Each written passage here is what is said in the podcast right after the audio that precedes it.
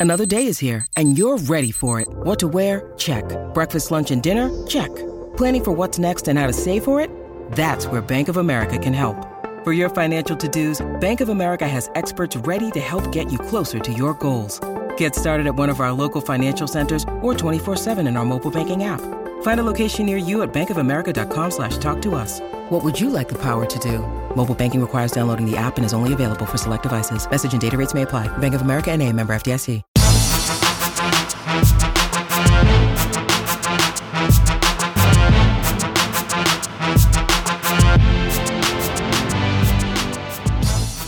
The mini break, your day podcast for the biggest storylines, results, and controversies from the tennis world. Today is Thursday, January 11th. It's going to be another two mini break podcast day for all of you listeners as we continue both our coverage of everything happening on court this week as well as get to previewing the year's first major. That's right, the 2024 Australian Open. It starts next week, and I was so excited to kick off our preview coverage with our dear friend David Kane on this show yesterday. He and I discussed our top 10 power rankings entering the women's singles event. I plan on doing the same exercise, only focusing on the men's singles event later today with our dear friend Chris Otto. So be on the lookout for that podcast to drop later this afternoon. After today, though, and moving forward, all of our Australian Open preview content, it's going to be housed over on the Great Shot podcast feed. So if you haven't already, make sure you are subscribed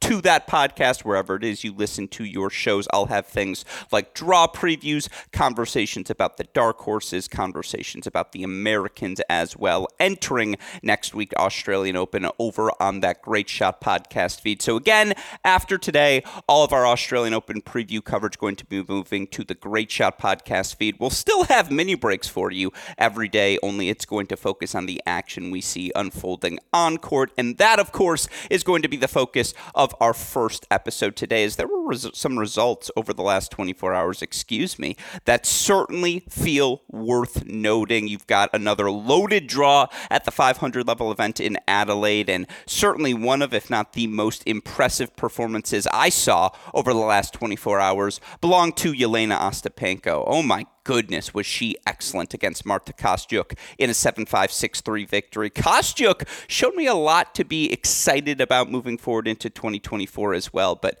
sincerely, Ostapenko's level right now it might be the best of her career. And on yesterday's show with David Kane, I made the case for why she belongs as a tier two contender, a top six player entering the Australian Open. In my mind, if you want to hear me make that case with more depth, go check out yesterday's show. But certainly, I want to reinforce that case here today in discussing her win over Kostyuk. Obviously, we had the big upset. Elena Rybakina's six match win streak snapped by Ekaterina Alexandrova. It was just one of those days for ECAT. I'll get into what I mean by that, then break down again the other quarterfinal results we had on the women's side in Adelaide. I will say, if Ostapenko's not your most impressive performer on the day, the winner of that award belongs to Jack Draper, who's in obviously action on the men's side of things in Adelaide and pulled off your upset of the day, knocking off top seed Tommy Paul in straight sets.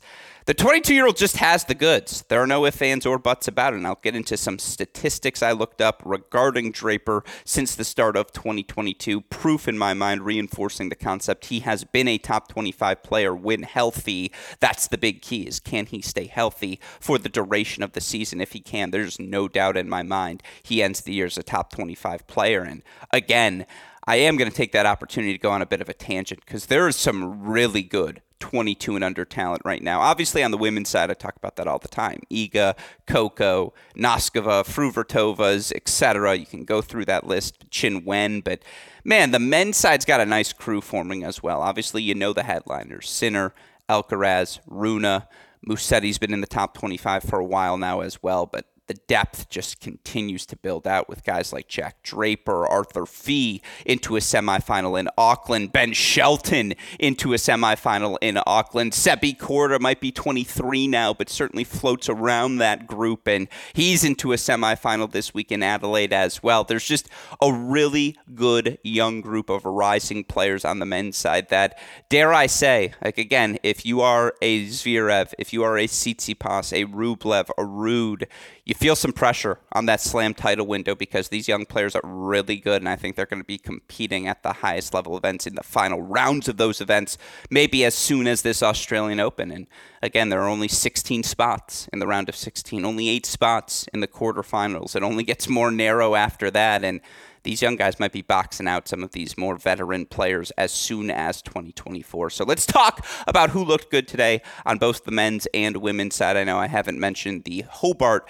action yet for the women, but obviously I saw Emma Navarro make back to back semifinals. I have seen how good Elise Mertens looks this week. We're going to get into all of that here on today's show. Of course, before we do, a thank you to all of you listeners who tune in day in, day out. Again, we are off to our hottest start from a numbers perspective on this show than we have ever been to start any year. And I appreciate all of you listeners who have stuck with us over the seasons. Obviously, we've got some new stuff planned for 2024. We're really excited to unveil, including the fact that these episodes are going to be available on YouTube in video form moving forward. That's right, you can see my smiling face stutter through all of these episodes. You can watch me read the stats as I podcast to perhaps again dispel the myth that I'm memorizing all of these things. No, it really helps to have a computer open as you do these episodes. Anyways, more video content is the call from the higher ups here at Cracked Racquets, and by that I mean me, my, uh, me, myself, and I. know myself, Dalton, Westoff, want to do more video stuff, want to make this a YouTube friendly podcast, renovate the Cracked Racquets studio, and have some fun, spice up our content here in 2024. So if you haven't already, go subscribe to our Cracked Racquets YouTube channel. We're going to start putting those up as soon as the start of this Australian Open. So we will be on video. Perhaps that's something all of you listeners will enjoy. I know my mom's going to enjoy seeing my smiling face, and I'm sure she will have some outfit recommendations, dare I say, requirements. If you've seen season two of Breakpoint, she's my Aneke Rune in the best way possible. You're not going to see the cigarette and the philosophical contemplations from her in terms of that regards, but you know, again, that's who I turn to for the advice on the important things in my life. And I suppose wardrobe selection, in terms of making the pivot to video, that qualifies for the list. I know I'm going to get a text after this, like, "Oh, I've got I've got suggestions for you. Are we hitting the mall? What are we doing, Alex? Are, am I coming down to Indy? Uh, because say the word. No, I'm loaded up. I'm ready to go. I'm excited to make the pivot to video again. Cracked Racquets YouTube channel. Make sure you are subscribed. Also, a reminder. I know I already said it go subscribe to the Great Shot podcast feed for more Australian Open preview content after today. Also, shout out to our friends at Tennis Point, tennis-point.com. The promo code is CR15 for all of the latest and greatest products at the best prices in the tennis world. All right, let's talk about the results that feel worth noting from the past 24 hours in the tennis world. Let's start with Adelaide. I'll start on the women's side of things. Ostapenko's playing the best tennis of her career. I've been beating this drum for six months. The Ostapenko drum, the Grigor Dimitrov drum, the Arthur Fils is going to be a top 10 player sooner than rather than later drum. I feel like I've been on this Draper beat for a while. Again, not that many of these are novel concepts, but just look at the wins. Look at the win percentage. Look at who she's been 42 and 23 since the start of last season, Jelena Ostapenko. In 2017, when she won the French Open, she went 45 and 21 overall that year. Okay, she's got two more losses and three less wins. She had no slam title to it, but she beat Swiatek in the U.S. Open. She beat Coco Gauff in Australia last year. A couple of slam quarterfinals under her resume, and you know you look over the last two years that she's made four different tour level finals as well, two different titles. Like I think she, the 26 year old's playing the best ball of her career. Certainly, watching her play, it feels far more complete. And more than anything, it's been the success on serve here to start 2023. Again, it's a small sample size of matches. She's holding 78.2% of the time. If she sustains that for this whole season, that will be 15% above her career average as of right now and would topple her career high, which she set last season, by about 10%. It would also make her a top five server, and she's pretty consistently a top 15 returner by break percentage amongst top 50 players. That's ridiculous. Like, and you can see it manifest itself in that match yesterday against Kostyuk. She just constantly had Marta Kostyuk on her back foot. Played elite, controlling, take the racket out of your hand, Serena Williams Power Tennis Country Club Tennis. Her house is lit up right now. She's hanging out at the club to start this 2024 season. And just the way she can bunt down on forehands when they're shoulder high, her ability to drive the backhand down the line at will when, again, that ball gets up at her shoulder height and she can kind of swing down on it, how comfortable she is playing the swinging volley to take time and space away from you and beat you to the spot. And again, Marta Kostyuk played elite defensive tennis yesterday. Marta Kostyuk also showed some plus one pop, dare I say, throughout the course of this match. And, you know, again, they traded breaks down the stretch of that first set. Ostapenko did have, did have the opportunity. Let's get that sentence out of my mouth. Did have the opportunity to serve for the opening set 5 3. Kostyuk gets the break back. Maybe it was even 5 4. She was serving for it, but Ostapenko does immediately break back. Again, close out that first set 7 5. A decisive down the line winner to end that opening set. And you know, again, though her ability to come over to the backhand return has never been in question. Her ability to slap a forehand down the line has never been in question. But Marta Kostyuk got her stretched into the outer thirds. Marta Kostyuk, again, so quick, one of those few players who's so comfortable sliding in and out of shots in any corner of the court. It's just elite athleticism, elite fluidity. I'm starting to see some more pop in everything she's doing as well on the serve, on the first forehand, getting into that plus one playbook more decisively so that she doesn't have to so frequently rely on her athleticism. Obviously, she was staring down the barrel of the gun that is the Jelena Ostapenko weaponry throughout the course of this match. And again, responded about as well as you could ask. Forced Ostapenko to have to hit four winners per match, not just the standard one or two. She's accustomed to hitting, but Ostapenko was there in all of those moments. When she got stretched to the outer third, her combination of anticipation, I'm telling you, a quicker first step to start this season, she is moving extraordinarily well. And again, we've seen her beat Iga at the last slam. And I'm not saying she's going to do that again.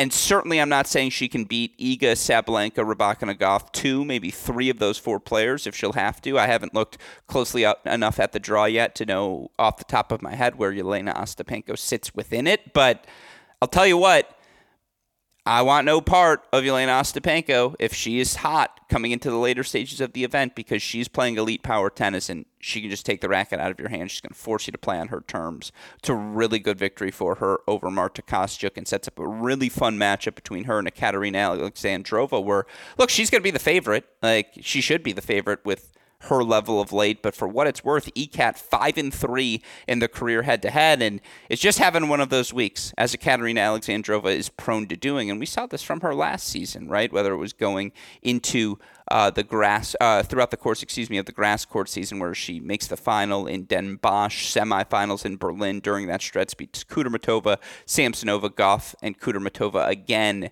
in a four-match stretch. Um, Kudermetova, though, withdrawing from the second one feels worth noting. Makes the fourth round of Wimbledon there. Uh, then finals of Cleveland as well. It was fun to see her in person. Again, her line drive tennis. Yes, the margins are thin, and that's why sometimes the results can run hot or cold, because if she's off by half an inch on any given day, she's just going to be dipping that forehand, backhand drive into the net more frequently. She was not doing that against Rybakina last night. A 3 and 3 victory for her where she was up decisively in both sets. Like the, that scoreline is very misleading because again, Rybakina up I think it was four love in set number one. Certainly was up five one, I believe, in the final set. Before credit to Rybakina, excuse me, Alexandrova was up four love and five one in those two sets, and credit to Rybakina who then started to creep her way back. She was up love forty in Alexandrova's 5 3 service game in that second set. And it felt like, oh man, if she breaks here, the dam has been broken. She started to land her forehand a little bit more consistently, though credit to Alexandrova, played with great pace, great depth into that Rybakina forehand wing. Um, the person who needs to watch that film from last night is Aryna Sabalenka and say, oh, okay, that's an interesting playbook. I think I could pull off that sort of game plan because I swear there was just more depth into the forehand wing. She didn't want to mess with that Rybakina backhand if she could have, if you know, again, other than when the shot, uh, the the rally absolutely called to go to that wing. Gutted it out down the end again. Five three love forty, staring down the barrel of that comeback from Rybakina, who was entering with a six match win streak. Alexandrova able to pull the uh, able to pull the match out, despite by the way making just 56.9% of her first serves, Alexandra, and winning just 32% of her second serve points. Still, three and three result for Alexandrova. Honestly, this loss is a blessing for Rybakina. Now she gets half a week to relax before the Australian Open gets rocking and rolling. And obviously, again, she's the reigning finalist there. I do think we're at a point now where she enters every slam as a tier one contender to win the freaking title. That's how high that top level can be. Obviously, we saw that last week in her win over Sabalenka. I got no concerns coming off of this loss. Ekaterina Alexandrova just had one of those days at the office, which, again, she is prone to doing from time to time. Again, 5 3 is the career head to head. She leads Ostapenko. I'm excited for that semifinal in Adelaide. Excited for the bottom half semifinal as well. Credit to Jessica Pegula. Anastasia Pavlyuchenkova was swinging. And I will say, as a carryover from yesterday, it's another match where Jessica Pegula was on her back foot a lot. That's been the theme to why she's been pushed, I think, so closely in all the matches she's played this year, and why her only victory, uh, comfortable victory, came over an Ajla Tomljanovic, who lacks the weaponry of her other opponents.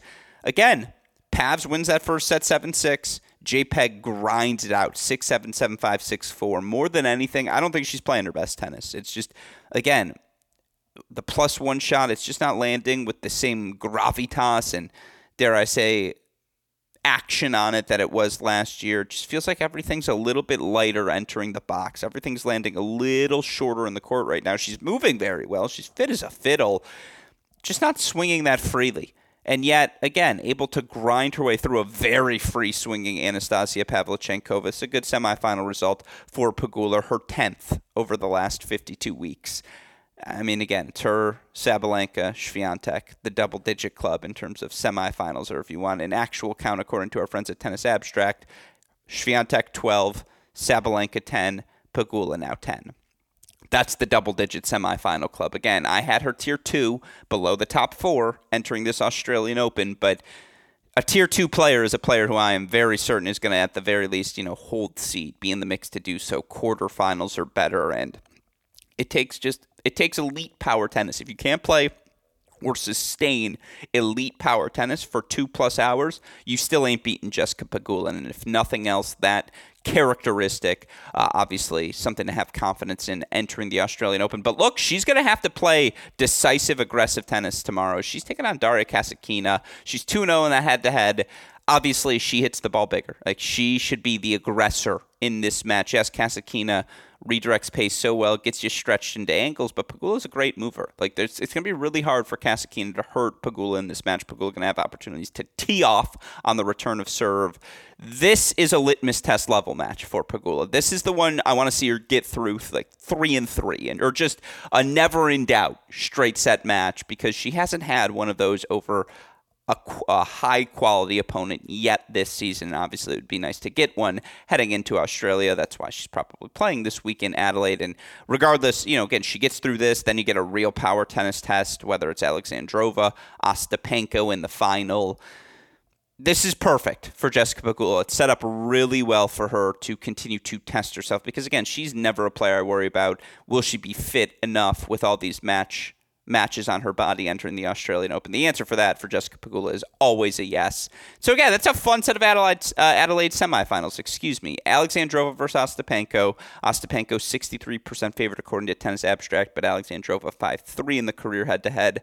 Pegula 2-0 in the career head-to-head with Kasatkina, a 71.4% favorite. She's also a 52.9% favorite to win the event according to the Tennis Abstract singles forecast. That's the women's side of things in Adelaide. On the men's side again, maybe your most uh, impressive performance of the day belonged to Jack Draper. Oh my goodness, was the 22 year old Brit exceptional.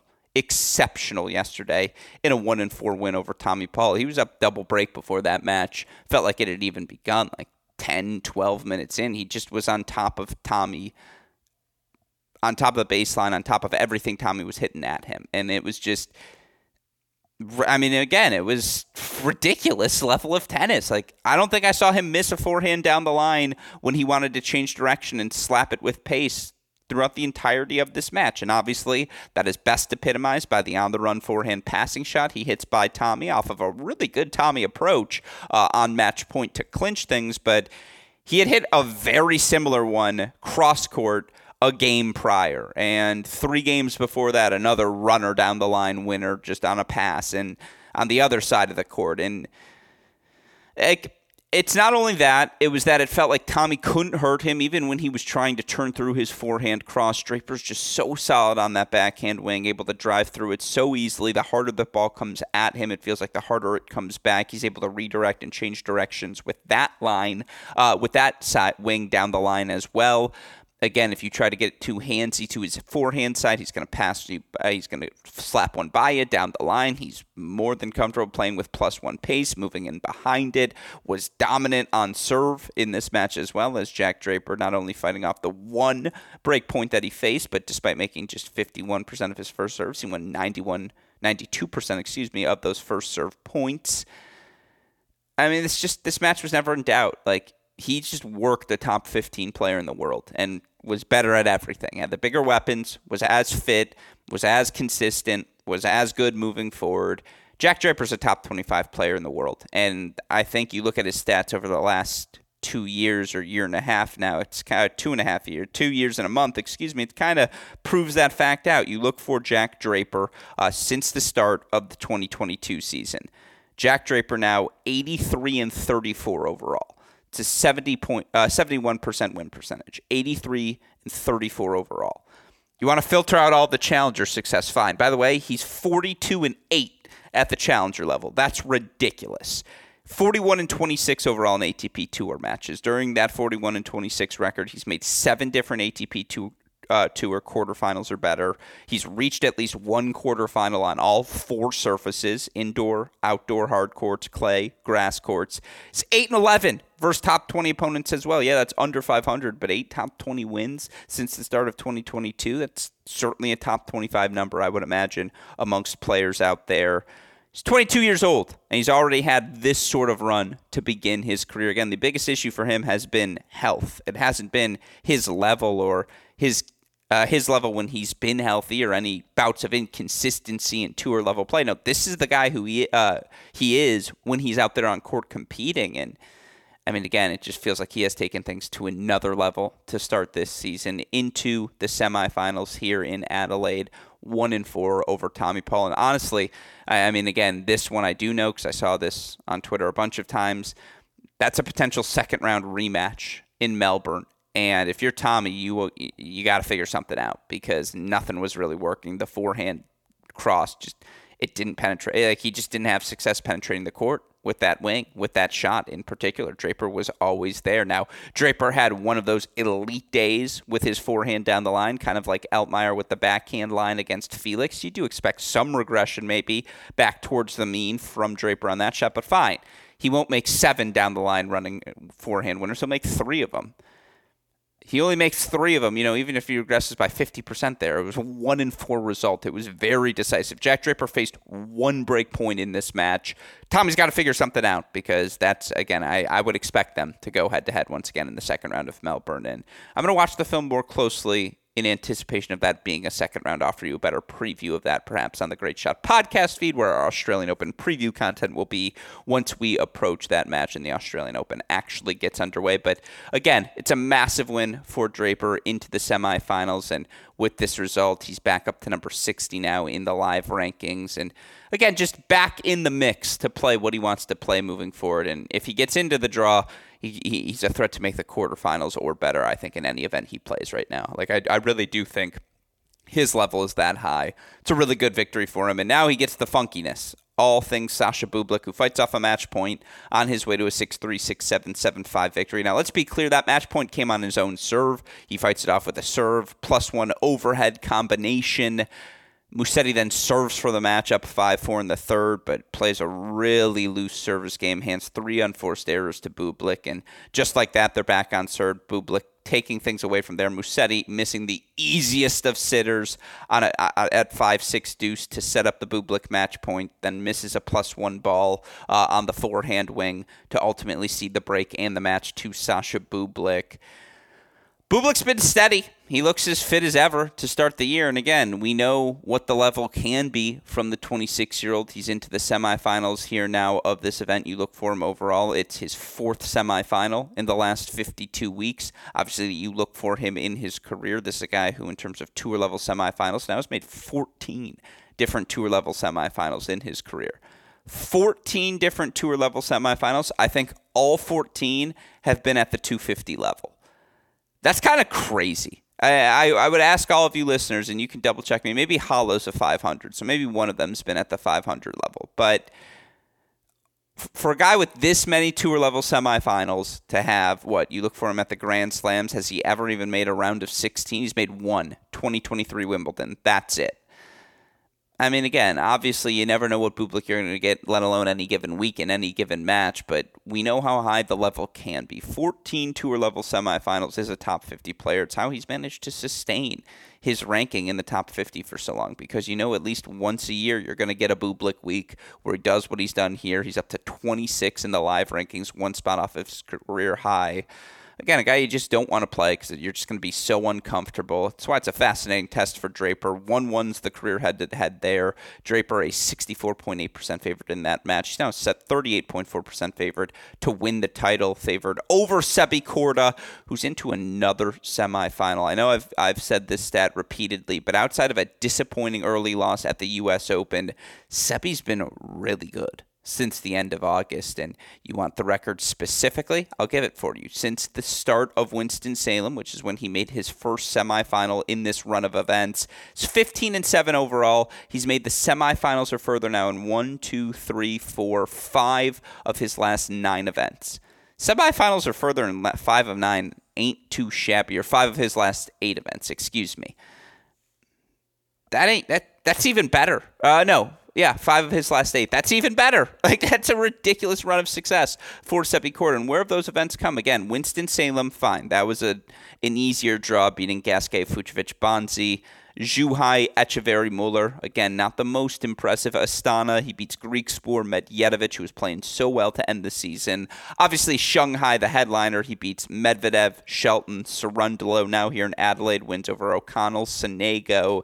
He's beaten who he's supposed to beat, and he's had a consistent run. Maybe that's the most the the biggest part here. He's played eight events since the end of August. Like it's about as many as you can have played during this stretch of time again, has kept up his top 30 ranking and obviously has a bunch of points to defend. Quarterfinals in Australia last year, coming up next week, but this is a good run for him to at least put some points on the board. And then after this, again, there's a lot of injuries plaguing him early last year, so he's really got nothing to defend. So to have salvaged even a top 40 ranking, regardless of what happens in Australia, just means he's going to get into Indian Wells, get into Miami, get into whatever he needs to get into, whatever he wants to play over the course of the next few months. And that's what allows you to build your ranking, make another top 20 push. So really good results for Korda, even if again the level of competition hasn't been the highest thus far. Hasn't uh, didn't get broken in his four and four victory over Chris O'Connell. Next up, he's got obviously a big plus one test in Yuri Lehecka. Lehecka a four and five victory over Nicolas Jarry. The thing that was so striking to me, and by the way, Lehecka again another guy with serious points to defend at the Australian Open, as I noted yesterday he was moving as about as well as I have seen Lehecka move. And again, in getting into the semifinals here of this event, Yuri Lehecka now into his third tour level semifinal over the course of the last 52 weeks. You look obviously for him in his career. Those are three of the four tour level semifinals that he has made his first coming in Rotterdam at the start of 2022.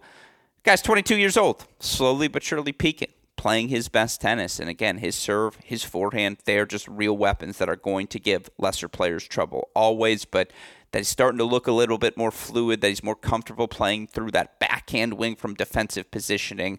Again, how he develops plans B, C, and D, because I know what plan A is for Yuri Lehecka. That's going to define his ceiling moving forward. It's a really good result for him. And again, that's a fun set of semifinals in Adelaide. Draper versus Bublik, Korda versus Lehecka. If you like big hitting, that's the place for you. Draper, Korda, each favored respectively to win their matches. Draper the favorite right now to capture the title. That's your action in Adelaide. Going to go through these last two here more quickly. You look at the action in Hobart. Uh, again, Elise Mertens is playing lights out tennis to start the season. We kind of saw this from her at the end of the year. Obviously, she wins that title in Monastir, then ends her season. So you include that, what? She has now won five plus three is eight, nine of her last 10 matches. Not too shabby if you're Elise Mertens, who, again, still just 28 years old. Like, I'm a month older than Elise Mertens. I don't feel old. I still feel like I'm in my athletic prime. Certainly think she could be as well. She's moving out. Has she had the biggest test? Karolina Schmiedlova or Arantxa Rus? No, but she hasn't dropped the set. Five in love victory over Arantxa Rus, where she went up a break right away to start the match. Now, Rus ultimately got that break back, but again, Mertens able to clean things up at the end of set number one, really pull away from there in set number two. She's moving so well. She's hitting down on her backhand and through the court with it so well. The forehand, yeah, can still sit short when pressured by pace, but I think there's better depth on that. I think she's got some serious pop on her serve. I didn't realize that Lisa Mertens had that in her bag of tricks. Mertens is playing really solid tennis. Again, do I think she's going to make it past the fourth round? Probably not because she'll run into someone with weapons who can expose her forehand, but if you don't have a big weapon like that that you can hit consistently over the course of two hours physically, she is just going to wear you down. Really nice tennis from her to make the semifinals. She's got a matchup now with wild card Daria Saville, who, of course, coming off of injury. Great to see her back in a tour level semifinal. She's up 43 spots as a result, back up to number 152 in the live rankings. She's just been excellent these last two days. Wins over Sofia Kenin. Then yesterday, she knocks out third seeded Zhu Lin 3 6 6 1 6 4. Again, a massive result uh, for the wild card, who, of course, we will see in the main draw of the Australian Open. Mertens 4 2 in the career head to head. But Saville is going to get to play more on her front foot than she had these last two matches. She's shown extraordinarily movement, particularly coming off of the knee injury that she's is, but it's going to be interesting. Again, what does she do to ma- make life easy for herself against Elise Mertens? Because she's not going to be able to wear Mertens down the way perhaps she did with her defense uh, against in these last two matches, respectively. On the other side of the draw, how about Yue Yuan? The qualifier, are you on Yua? Just the qualifier is having a career week and t- continues to ascend to a new career high in the rankings. 25 years old, up to a new career high, 61 as a result. I believe this is her first tour level semifinal of her career. And she had a ton of success at the 100K and ITF levels last year. No, excuse me, she made a final in Seoul as well. So, second career tour level semifinal. I mean, again, five and six, she just grinded down Yulia Putintseva. She was in that fight. That match was as gritty as that scoreline would suggest. But again, it's just a springy ball off of her racket. A big opportunity for her now. She's going to take on Emma Navarro. Now, for what it's worth, this is a back to back semifinal for Emma Navarro, who continues to ascend the rankings. She's up to a new career high again of 30 right now in the live rankings. And just continues to rack up this. I think this is her fifth or sixth tour level semifinal of her career, and she's been at this now for 18, 19 months total to already rack up that many tour level semifinals. And even if it's her fourth or fifth, like, again, by making back-to-back tour level semifinals to start the year that's like four that no that's probably six or seven ITF events now that she doesn't have to worry about defending points from later in the season because she's already racked up enough points here to start the year it's a remarkable run. Again, she's she doesn't have the flashy Ben Shelton results of slam quarterfinal, slam semifinal. Everything she's done has been ITFs, 100Ks, 125Ks, coming through qualies, and now finally being seated at these events, making semifinals at the tour level. She she belongs in the top 35. Again, has played north of 90 matches since the start of last year, and has just built up that resume, built up that match toughness, moving so well. Uh, Tomova ultimately worn down by the physicality of Navarro. 4 6 6 3 6 2 win for the American, who is just as good as she needs to be. Again, one shot better than you in every rally that she plays. It's a really fun set of semifinals. Navarro taking on Yuan Yue, Mertens versus Daria Saville. Navarro, the 65% favorite, 2 0 in the career head to head. Mertens, the 71.1% favorite, 4, point, uh, 4 and 2, excuse me, in the career head to head. Mertens, 43.4% favorite right now, according to Tennis Abstract, to win the event. Last but not least, let's talk about the ATP action in Auckland. Two of those young guys I mentioned earlier reaching the semifinals in Ben Shelton, Arthur Fils. Look for Ben Shelton. Straight set victory, 4 and 3 over Roberto Carballes Baena, a match that was never really in doubt for the young American, who, by the way, in reaching this semifinal, just his third tour level semifinal of his career. Obviously, each of those have come in his last six events, seven events. I think if I get the math right there, it is. Yes, U.S. Open, Tokyo, now, of course, here in Auckland as well. And again, it's a big thing for Ben Shelton. I don't want to overlook this week because, yes, we've seen him have the highlight reel results at a couple of majors, but again, week in, week out success at the tour level, that's something Ben is still chasing. And no, he hasn't faced any top 50 guys this week, but two straight set victories over Carballes Baena and Marozsan. He's broken once in each match. I think that's particularly important to note because it means he needed more than just two breaks of serve to win each of these matches, which again, he does in regular regulation time. No tiebreakers necessary. He's been pretty dominant on serve as well, winning over 74% of his first serve points in each of the matches that he's played, over 51% in second serve points about, against Carballes Baena yesterday. It has been notable that both Carballes Baena, Marozsan, within the course of rallies, they're trying to pick on that Ben Shelton forehand. That is the side, when pressured by pace, more likely to break down within the course of a rally than his backhand wing. At the same time, you're you're messing with fire, you know, again, because when Ben Shelton has has time on that forehand wing. So unpredictable, whether it's inside in, inside out, down the line, cross court. He's probably most dangerous when he is in that inside out or inside in position, hitting deuce side forehands for the lefty.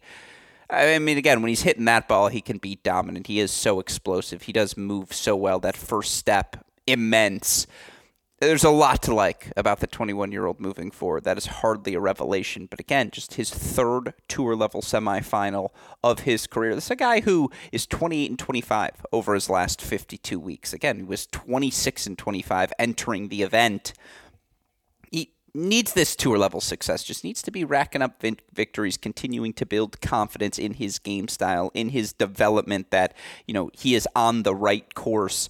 It's a good bounce back for him, particularly after the tough three set loss to Safiullin in Brisbane to kick off his season. But again, that was top 25 tennis across the board. So I think Ben's brought a, a higher level to start this season than he had last year. Obviously, do I think he'll replicate the Australian Open quarterfinal run? Depends on how the draw shakes out. Again, I don't have a familiar enough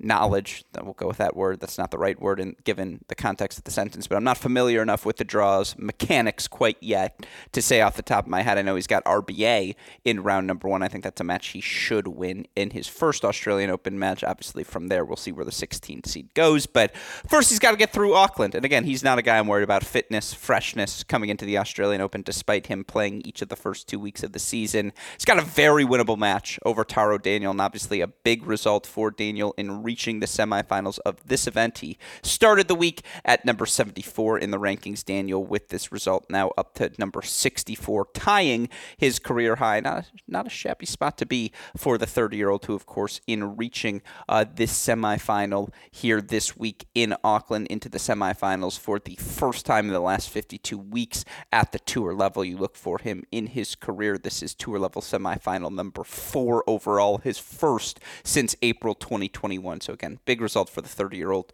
to kick off his 2024 campaign still. Shelton, the favorite, 2 0 in the career head to head, 72% favorite according to Tennis Abstract. I would expect him to get through. And I think we're in for a stellar final because I think Arthur Fils is playing elite tennis. He ultimately grinds his way to a first set over Daniel Altmaier. Altmaier forced to retire due to injury. Hopefully, that's preventative more than anything else because he played a really high level this week in his win over Felix in round two. Played well against Giron in round one as well. Fils gets through. He's going to take on qualifier Alejandro Tabilo, gifted a withdraw victory from Cam Norrie, who, again, hopefully pulling out of this event with injury more precautionary than anything else. Fils's the favorite, 70.4% according to Tennis Abstract. I'll tell you what, sign me up for Shelton versus Fils as a final. No disrespect to Daniel or Tabilo, for both of whom, obviously, this would be a massive result. Alejandro Tabilo, by the way, up 15 spots to number 67, three off his career high for the 26 year old by reaching the semifinals here this week. Massive start to his campaign as well, but again, the totality of athleticism, explosiveness, speed, totality of things they do on the court. You're going to see slices, short angles, down the line blasts, outer third excellence. Like Shelton and Fils epitomize kind of everything that a modern athlete can do within this sport in terms of the skill sets, the firepower they have on top of those skills as well boy, it would be fun to watch those two do battle within the course of the first week of this uh, first two weeks of the season. And again, for Arthur Fils, a big moment for him to kick off his season quarterfinals in Hong Kong, semifinals in Auckland. Keep in mind, this is a guy who, in his career at the tour level, still just 37 total matches. He's now made the semifinals, though, at seven different tour level events. Six if you want to take out the next gen finals. So this is his sixth different tour level event where he's made the semifinals. He's made the quarterfinals now at seven different tour level events as well. I mean, come on now. The kid's 19 years old. I mean, it's a good start. Started the week at a career high 35. Obviously, in reaching the semifinals, he's up to a new career high of 34 in the live rankings. Again, Fils Shelton, your two favorites entering the semifinals in Auckland. Right now, Ben Shelton, 45.9% favorite to win the event, Fils 34%. After that, they actually give Taro Daniel the edge over Alejandro Tabilo for what it's worth. Those are the matches at the tour level you should keep your eye on and feel worth noting before the start of the Australian Open. It is also worth talking about some final round qualifying matches we have on the horizon in Australia as we've reached that portion of the qualifying rounds at the year's first major. You look on the women's side of things. Again, I will have Damian Kust hopefully on this show on Friday to break down all of the Australian Open qualifying results. But here are my favorite final round matchups. You've got Dayana Yastremska. Feels like she's probably 24, 25 now. You look for Dayana Yastremska. Uh, she is currently still not on the rankings list I am looking at. But thankfully, due to technology, I can find her ranking very quickly. And Dayana Yastremska uh, currently sitting at number 93 in the live rankings, still just 23 years old. She's in the final round of qualifying. Fascinating match. She's going to take on 17 year old Maya Joint. Maya Joint from my home state of Michigan now represents Australia, a University of Texas commit knocked out the 32 seed in round two. Again, the firepower of Yastremska. How does the 17 year old handle it? If she gets through the main draw, she just has to be on your radar moving forward. That's a fascinating one. Katie Volynets, Julia Riera, two early 20s players, obviously, in the final round of qualifying who will do battle. That match is going to be a grind. Volynets right now 103 in the world, the 22 year old American, ahead of Riera, the 21 year old Argentinian, currently 122 in the world, would be a big opportunity for either to earn a main draw victory, give themselves a shot at a top 100 uh, entry to start this 2024 season. I love that one. The younger Kudermetova, Polina taking on Fiona Ferro. Again, two names I suppose casual fans will be more familiar with. You've got Brenda Fruhvirtova, maybe not even the best 16 year old in the draw, still alive in qualifying, but she is through to the final round. She'll take on Wei. How about Anna Bondar, the 11 seed, taking on Ali, uh, Alina Kornieva? Kornieva, two two junior slams last season. The 16 year old's already top 200 in the world. She is excellent. Like her and Brenda Fruhvirtova might be better than Mira Andreeva. That's the crazy part. Three 16 year olds who are just the real deal already. Again, Bondar, and Andreeva. Put that on your must watch list. If you're a college tennis fan, how about former Old Dominion standout Yulia Stardup taking on former Syracuse standout Gabriela Knutson, winner of that? Going to get into the main draw of this as well. There's plenty of other fun names littered throughout the final round qualifying, but again, Starodubtseva, Knutson, Fruhvirtova versus Wei. Kudermetova versus Ferro, Volynets versus Riera, Yastremska joint. Those are probably the five women's final round qualifying I would pay most attention to. And then on the men's side, you got a bunch of fun final round qualifying as well. Aziz Dougaz, former Florida State player, he's taken on young, talented Croatian Dino Prizmic. You guys know my thoughts on the former junior French Open champion. I think he gets into the main draw and think he could do some damage. G- uh, Giovanni Mpetshi Perricard, the big Frenchman, he's through to the final round of qualifying. My favorite matches, though, former Illinois All American, seventh seeded Aleksandar Kovacevic. He's still looking to make a top 100 breakthrough. He's taken on former top junior in the world, Shintaro Mochizuki, two guys who make beautiful contact with the ball. How about David Goffin? That's right, he's playing qualifying now at Grand Slams. He's through to the final round. He's going to take on former Kentucky All American Gab Diallo. Diallo from a set down, three set win yesterday over Pierre Herbert. So it's been a tough qualifying draw already. But man, Gab gets through that again. Win, not if. He's going to make his top 100 debut. How about Abdullah Shelbayh, the former lefty? Florida didn't. Uh, Florida former Florida freshman left after one year. Couldn't crack the starting lineup on what was a loaded Florida roster that ultimately lost in the quarterfinals, but featured Ben Shelton at the number one single spot, former NCAA champion Sam Riffice at two. Guys like Duarte Valle, Andy Andrade, both top 500 players, three and four as well. Anyways, Abdullah Shelbayh, the lefty, coming off of a hot next gen finals appearance. He beat next gen finals champion Hamad Medjedovic in three sets yesterday, so he's through to the final round, taking on former junior U.S. Open champion Omar Jasika, who's back, healthy, fit. Three set win over Zach Svajda. That's going to be a fun battle between lefties. Jasika versus Shelbayh. A sneaky one for the tennis nerds out there. Emilio Nava always a dangerous threat. He is through the final round of qualifying, as is Zizou Bergs. How about former UVA number one Alex Ritschard? He's taking on Zeppieri tomorrow. That's a fun one for everyone to keep an eye on. Oliver Crawford, another Florida, former Florida Gator, now representing Great Britain. He's through to the final round of qualifying as well. So plenty of names to keep an eye on uh, in that final round of qualifying. And again, we will hopefully have Damian Kust on this show tomorrow or in the near future to recap those qualifying results with more depth discuss who stood out over the course of this opening major qualifying event. Last but not least, let's talk some challenger results here on this show. You look at the Buenos Aires Challenger. Again, two of our quarterfinals set. João Fonseca going to take on Gianluca Mager. Tristan Boyer taking on Dimitri Popko. You look at the other results we are waiting for. We had Max Houkes of a win today. He's going to take on the winner of Olivo and Bueno. You also had a win earlier today from, I believe, whom? Whom else won earlier today? Um, oh, maybe Krutchek uh, takes on the winner of someone. Any oh no, Krutchek Alves take on the winner uh, of João Lucas Reis da Silva, who got the win earlier today. So still early in that Buenos Aires action over in Portugal. We have one of our semifinal set, Leandro Raty, going to take on Gaston Elias Raty, a former junior French Open finalist, a 3 and 2 win today. Elias 4 and 4 on home soil, always so good. Uh, he advances to another semifinal. You have in your top half quarterfinals, I believe currently underway, third seeded João Sousa taking on the rising American Martin Damm. Damm's 30 and 9 since the start of uh, September or end of September. Here's the point point. He's been really, or I think it's start of September.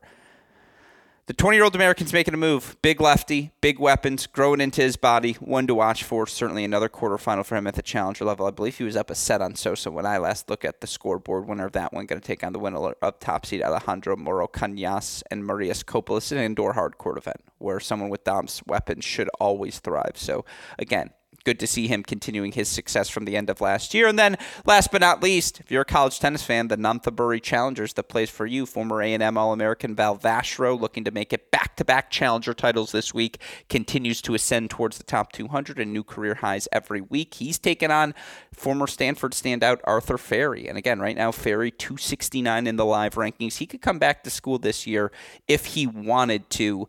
Uh, he makes another challenger semifinal this week. Hard to understand why he would if his goal is to be a pro player. Again, ultimately, right now everything seems to be rocking and rolling. Vacherot, by the way, at 201, new career high uh, for the 25 year old. That's a fun semifinal. On the other half, it's Noguchi versus Guinard.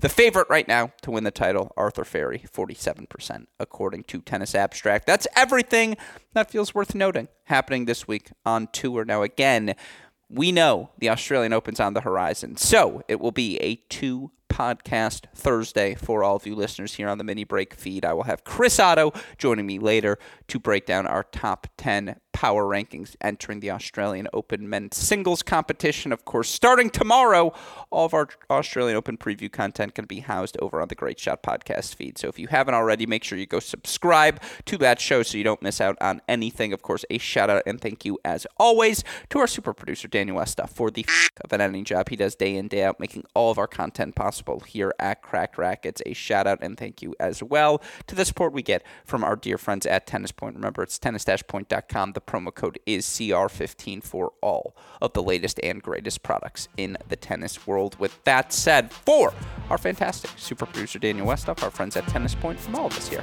at both Crack Racket and the Tennis Channel Podcast Network, I'm your host, Alex Gruskin. You know what we say. That's the break. Talk to you all tomorrow or later today. Thanks, everyone.